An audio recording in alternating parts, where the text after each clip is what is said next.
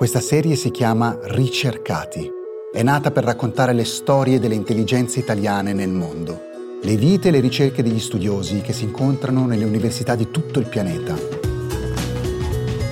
Ricercati è prodotto da Cora Media in collaborazione con Intesa San Paolo On Air. La puntata di questa settimana è di Francesca Milano.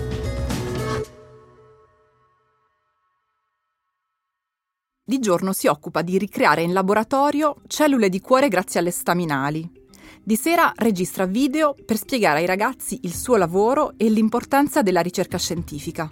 Così Marilu Casini è diventata una influencer, molto attiva su TikTok e su Instagram. I social le servono anche per non sentirsi troppo sola, adesso che il suo progetto di ricerca l'ha portata in Germania, dove vive e lavora. Il suo obiettivo è quello di ricreare cellule atriali per studiare le malattie cardiache, ma l'ho contattata anche per chiederle qualcosa in più su questa sua doppia vita. Marilu, tu ti definisci una ricercatrice di professione e una divulgatrice per passione. Che cosa significa?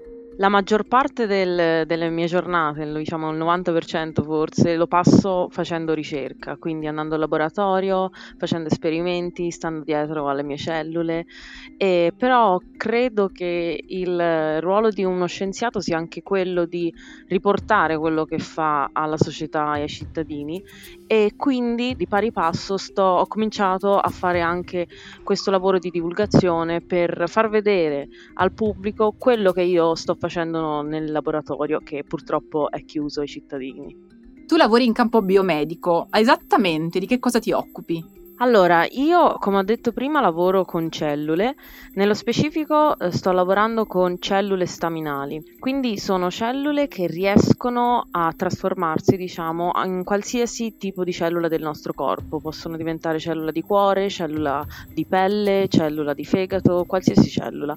Quello che faccio io ogni giorno è trasformare queste cellule staminali in cellule di cuore, in particolare noi abbiamo, diciamo, differenti camere eh, del cuore, abbiamo i ventricoli e l'atri, l'atri è la parte superiore del cuore, quindi io cerco di ricreare queste cellule atriali in laboratorio partendo da staminali per studiare malattie cardiache. In questo caso attualmente sto studiando la fibrillazione atriale che è appunto una, un'aritmia molto particolare.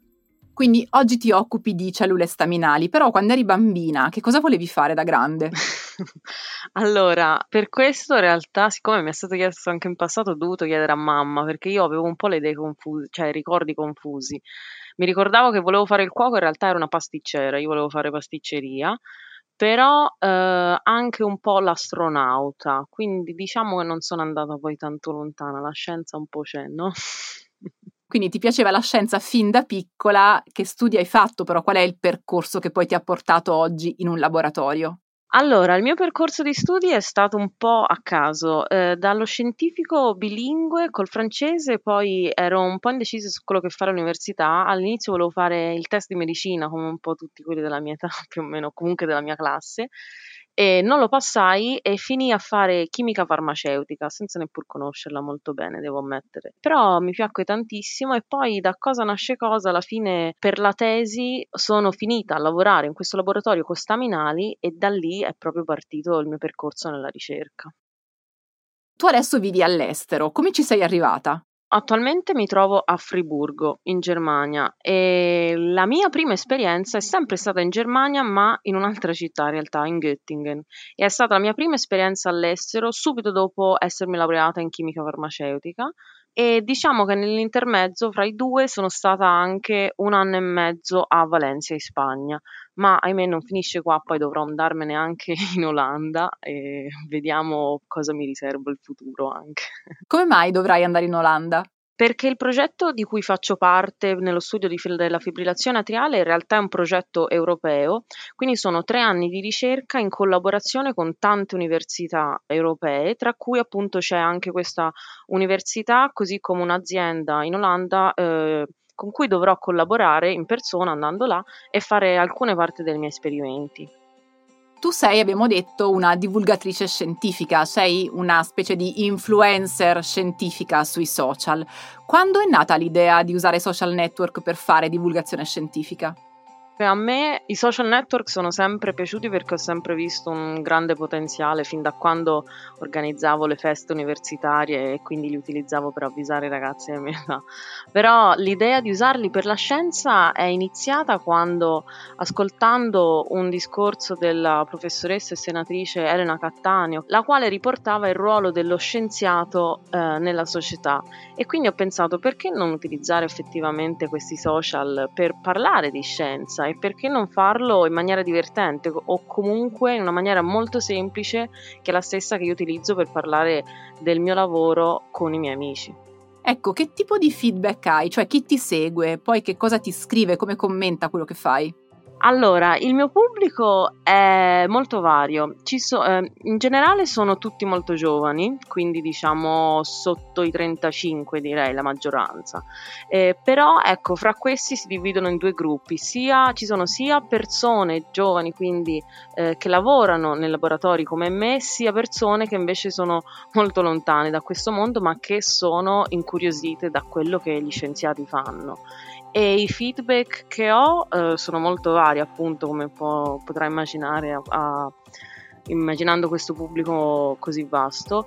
E mm, sono sia giovani, eh, soprattutto ragazze, devo dire, che sono interessate alla scienza e che magari vorrebbero intraprendere questo percorso, così come persone che eh, sono semplicemente o curiose o mi è successo anche che invece c'erano delle persone affette da fibrillazione atriale, quindi pazienti veri e propri, che erano curiosi di sapere se la mia ricerca li potesse aiutare. Hai parlato adesso di ragazze e materie scientifiche. Sappiamo benissimo che questo è uno dei grandi gap che in Italia, ma forse anche all'estero, deve essere colmato, perché ad oggi le materie scientifiche sembrano essere ancora attraenti soltanto per gli uomini, o meglio, per meno ragazze rispetto a, ai ragazzi. Tu invece appunto fai eccezione da questo punto di vista e che cosa ne pensi di questo divario tra donne e uomini nella scienza? Beh, è un divario che sta diminuendo, ma su cui ancora dobbiamo lavorare tanto, purtroppo. È un divario che secondo me è dovuto da tanti fattori sociali, economici, ma così come della formazione e dell'educazione che diamo ai ragazzi e alle ragazze fin da quando sono piccoli.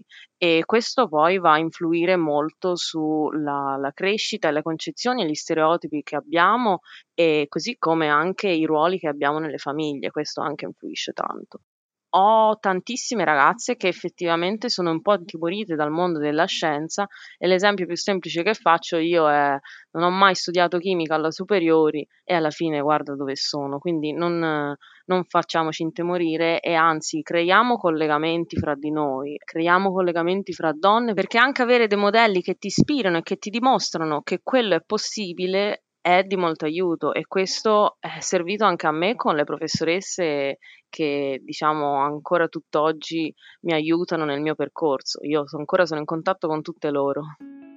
Senti, tu hai parlato e parli spessissimo nei tuoi video sui social appunto eh, del tuo lavoro con le cellule, della tua giornata in laboratorio, perché lavorare con queste cellule staminali è, è una cosa impegnativa, ci sono anche degli orari da rispettare, è un po' come dire avere un appuntamento quotidiano. Com'è la tua giornata tipo? sì, hai detto bene, è come avere dei, dei figli, tanti però. E, ehm, la mia giornata tipo è arrivare alle otto e mezzo, anche nove, nove e mezzo, dipende da quanto sono stanca in laboratorio, rispondere alle prime mail e poi subito andare a vedere le cellule come stanno e poi passo queste diciamo 3-4 ore al giorno con loro, gli do da mangiare, eh, gli faccio come dico io le casette e insomma le cerco di farle star bene perché altrimenti loro poi non si trasformano in cellule di cuore. Poi dopo pranzo comincio a fare i miei esperimenti e questi purtroppo non hanno orari, nel senso che può essere un esperimento di tre ore, come cinque, come sette, e mi è successo certe volte che ero costretta a uscire dal laboratorio alle nove e mezzo, se non anche più tardi. Non è tutti i giorni così, però non è un lavoro con diciamo orari d'ufficio. Questo è molto interessante perché appunto ci si immagina molto spesso la vita degli scienziati chiusi nei laboratori, questo avviene ma senza un orario fisso, quindi si può stare a fare ricerca anche fino a, fino a tardi, soprattutto quando si tratta di ricerca scientifica come nel tuo caso. Un'altra cosa che però mi veniva da chiederti appunto sul, sul tuo lavoro con le cellule, su questo lavoro di ricercatore, quindi da laboratorio, molto spesso ci si immagina che eh, le ricerche poi portino sempre a qualcosa di concreto, invece immagino che tra l'inizio di un lavoro di ricerca e, e la conclusione passino lunghi mesi, forse anche anni, in cui diciamo non si vede il frutto di quello che stai facendo. Come funziona? Assolutamente, assolutamente, soprattutto quando si parla di ricerca di base e soprattutto quando si parla di anche eh, questi esperimenti con cellule, eh, i tempi sono molto larghi. Io eh, faccio ricerca di base e considera dopo un anno e mezzo sto cominciando ad avere i primi risultati che hanno un senso, ma questo ancora non è abbastanza per arrivare a trovare ad esempio una cura. Considera che c'è il mio professore in Germania, eh, quello a Göttingen, il primissimo con cui ho lavorato, che lui dopo 20-30 anni che sta facendo ricerca con tessuti 3D è finalmente passato a lavorare eh, nella fase clinica, quindi sull'uomo, ma ancora questo non è diventata una cura vera e propria. Quindi sì, i tempi sono estremamente lunghi. Quindi tu ti occupi, abbiamo detto, di queste cellule staminali che eh, devono diventare cellule di cuore. Ma a cosa è finalizzata la tua ricerca? Allora, il fatto è che pensiamo a quanto sia difficile ottenere delle cellule di cuore da un paziente, no? Occorrerebbe aprirlo, eh, prendere, prelevare delle cellule di cuore da questo, eh, sarebbe un processo un po' troppo lungo. Il mio ruolo è quello in primis di ottimizzare una maniera per ottenere delle cellule di cuore in laboratorio senza aprire una persona e quindi un paziente. E questo ci permette di studiare malattie cardiache che altrimenti non sarebbe possibile. Quindi il mio ruolo è quello di scoprire più cose sulla fibrillazione atriale di cui ancora ad oggi, per assurdità, ne sappiamo veramente molto poco. Questo modello che poi io quindi creerò in laboratorio di fibrillazione atriale, diciamo, con queste cellule, potrà poi, magari fra immagino 3, 4, 5 anni, essere utilizzato effettivamente per studiare nuovi farmaci, ma appunto si parla di, di anni. Abbiamo detto che tu sei in Germania da qualche tempo e hai fatto anche delle altre esperienze all'estero e quindi oggi puoi fare un piccolo bilancio. Quali sono le tre cose che ti mancano di più dell'Italia? Allora, le mie nipoti, tantissimo, Ora, vabbè, in realtà tutta la famiglia, ma le mie nipoti proprio le porto nel cuore. I miei amici e devo dire la focaccia col crudo e lo stracchino. E invece, in questi mesi all'estero, quali sono le tre cose più importanti che hai imparato? Allora, innanzitutto le lingue, perché io, anche a chi mi ascolta, dovete sapere che l'inglese all'inizio non lo sapevo, ora invece parlo quasi tre lingue e mezzo, eh, mezzo perché il francese ancora siamo lì lì. Ho imparato tantissimo a adattarmi in situazioni nuove, ricominciare sempre da zero, perché poi cambiando anche sempre posto ogni anno è stato molto difficile all'inizio, ma ora riesco ad adattarmi in maniera facile e veloce a qualsiasi situazione e anche ad avere a che fare con diverse culture, perché ad esempio io ora mi sto ritrovando a collaborare con una canadese e una cinese che hanno una cultura totalmente differente dalla mia e è bello vedere anche come si vive eh, in altri paesi e come ci si comporta in certe situazioni a seconda della cultura, dell'educazione, della formazione che hai avuto. Questa è una cosa che mi arricchisce molto, devo dire, dall'estero. L'ultima cosa che ti vorrei chiedere, Marilu, è di raccontarci appunto come concili il tuo lavoro di scienziata con la tua passione per i social.